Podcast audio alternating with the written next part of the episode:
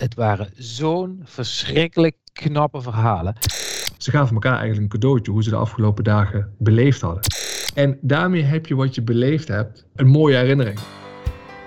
Welkom bij de podcast van Courageous Teaming. Een podcast over kiezen van moed en werken in teams.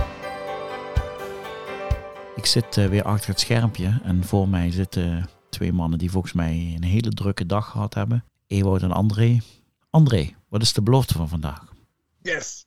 De belofte, tien voor vier, vrijdagmiddag, is, Patrick, iedereen kan schrijven. Iedereen is creatief. Aha, ben ik eens benieuwd. Is het gebaseerd op wat jullie vandaag gedaan hebben? Patrick, ik uh, ben kapot. Wij zijn twee dagen intensief bezig geweest met een team. Van alles gedaan, heel hard gewerkt. En ik dacht, weet je, we bellen Patrick af. Maar we dachten, nee, we hebben een boodschap. Vandaag was de laatste dag. En Ewout en ik maakten op het laatste half uurtje, vlak voor het eind, een wandelingetje. En bij mij kroop het gevoel van, weet je wel, hebben we genoeg gedaan, maar vooral heb ik zelf genoeg kunnen inbrengen. Was het voldoende? De onzekerheid, weet je. En uh, terwijl we dat wandelingetje maakten, uh, hadden wij als laatste uh, programma-onderdeel bedacht dat een goede vriend van ons, die wel eens wat voor ons schrijft als wij de podcast verspreiden, ik wil hem verder niet bij naam noemen, maar misschien heb je wel eens zo'n appje gekregen, die had onze groep uh, onder handen genomen om ze als laatste stukje een blogje te laten schrijven. En ik zal je zeggen, Patrick, dat was een echte gok van ons, want het waren mannen die, laat ik het zeggen, niet iedere dag schrijven. En ook van nature niet zoveel met schrijven hebben. Dus dat maakte het helemaal spannend. En zo maakte Ewout en ik ons wandelingetje en, uh, en daarna kwamen wij terug, want dan zouden ze de, blogjes die ze gemaakt hadden over de afgelopen dagen, die zouden ze voordragen en daar uh, waren wij weer bij.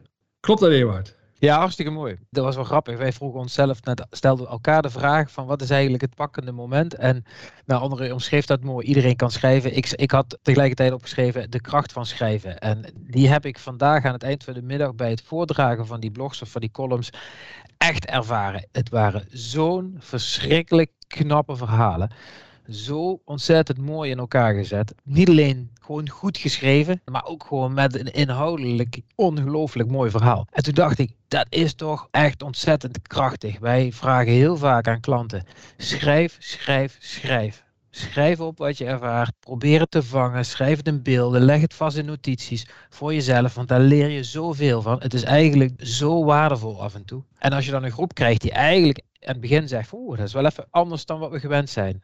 En die gaat er dan voor zitten. Die neemt daar de tijd voor. En die komt na, nou, ik denk, hoe lang hebben ze geschreven? Sommigen een half uurtje. Komen die met columns die ze aan elkaar voordragen. Die zo pakkend zijn. Dan denk je, ja, dit is wat je eigenlijk iedereen gunt op zo'n moment. Dat je even de rust en de tijd neemt om te schrijven. Die kracht te benutten. Nou zet ik hem uh, zelf regelmatig in als uh, interventie. Maar ik vroeg me af wat jullie gezien hebben dan. Wat het opgeleverd heeft buiten het product. Het, het mooie is, deze groep vroeg aan het begin, wat willen jullie ervaren? En die wilden samenhang, verbinding ervaren en tegelijkertijd met, met een tikkeltje eigenheid erin. En dat is wat ik daar ervaren heb. Ik heb daar verhalen voorgedragen zien worden aan elkaar over een gezamenlijke ervaring die ze met elkaar hadden de afgelopen dagen, waar heel veel samenhang in zat, die je ook voelde. Dus je, je merkte dat je echt één werd waar veel gevoel in zat. En tegelijkertijd waar ieders stijl, ieders unieke stem in zat. En dat vond ik eigenlijk de mooie opbrengst van die verhalen toen ze die deelden. Ja, onze vriend die uh, als aanmaakblokje de mensen op gang heeft geholpen om te schrijven. Die heeft ze waarschijnlijk op een simp ja, eenvoudige, toch prachtige manier geprikkeld. Door te zeggen, laat je inspireren door wat je uh, geroken hebt hier in het Limburgse land. Gezien hebt.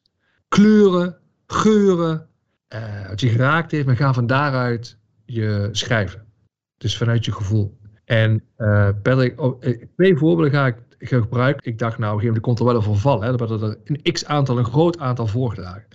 Maar ze waren gewoon allemaal mooi op hun eigen manier. En ik denk degene die afsloot, die las op het laatst zijn verhaal voor. En, en toen we vroegen bij God, hoe hebben jullie het samen ervaren? En die zei, ik wist gewoon niet dat ik zo creatief was. Hele bescheiden man. Dus dat was het bewijs, als je maar goed aangezet wordt, en, en maar ook de waarde wat het oplevert. De, de rest staat gewoon met verbijstering te kijken uh, en te luisteren. Ze gaven elkaar eigenlijk een cadeautje hoe ze de afgelopen dagen beleefd hadden.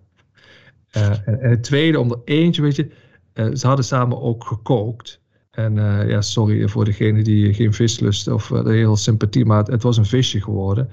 En iemand had eigenlijk de beleving van het team vanuit dat visje gedaan. Ja, prachtige manier hoe het visje de teamleden had beleefd en gezien had. En hoe ze samen de maaltijd bereid hadden.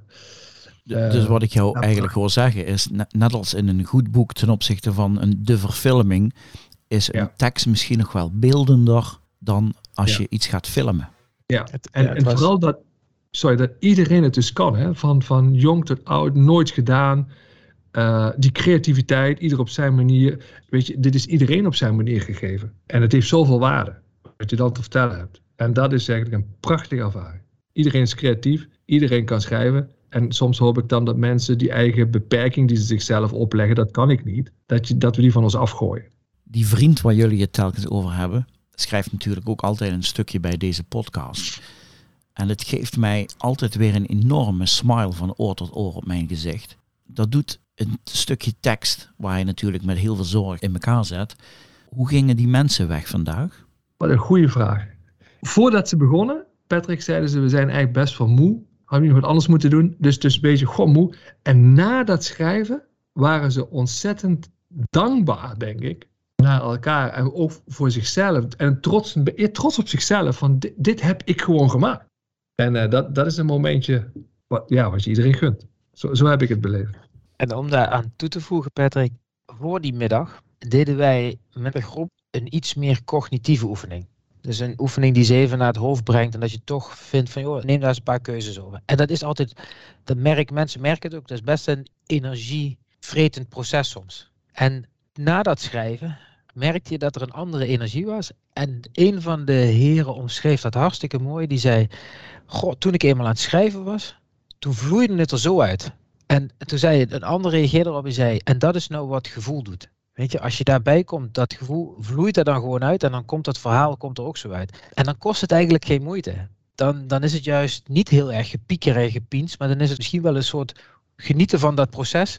En dan jezelf verrassen met een prachtige uitkomst die je van tevoren niet had kunnen verwachten. Dus er ontstond daardoor ook een hele mooie andere energie waarmee ze naar huis gingen. Nou, weet je, en, en Emiel zou zeggen, denk ik, die zou, de tip die ons zou geven is: schrijf vanuit geuren, kleuren. Ja. Dus gevoel. De zin. Ik denk dat we wel aan het eind van de podcast nog even kunnen zeggen: bedankt, Emiel. Ja. Ja, mooi.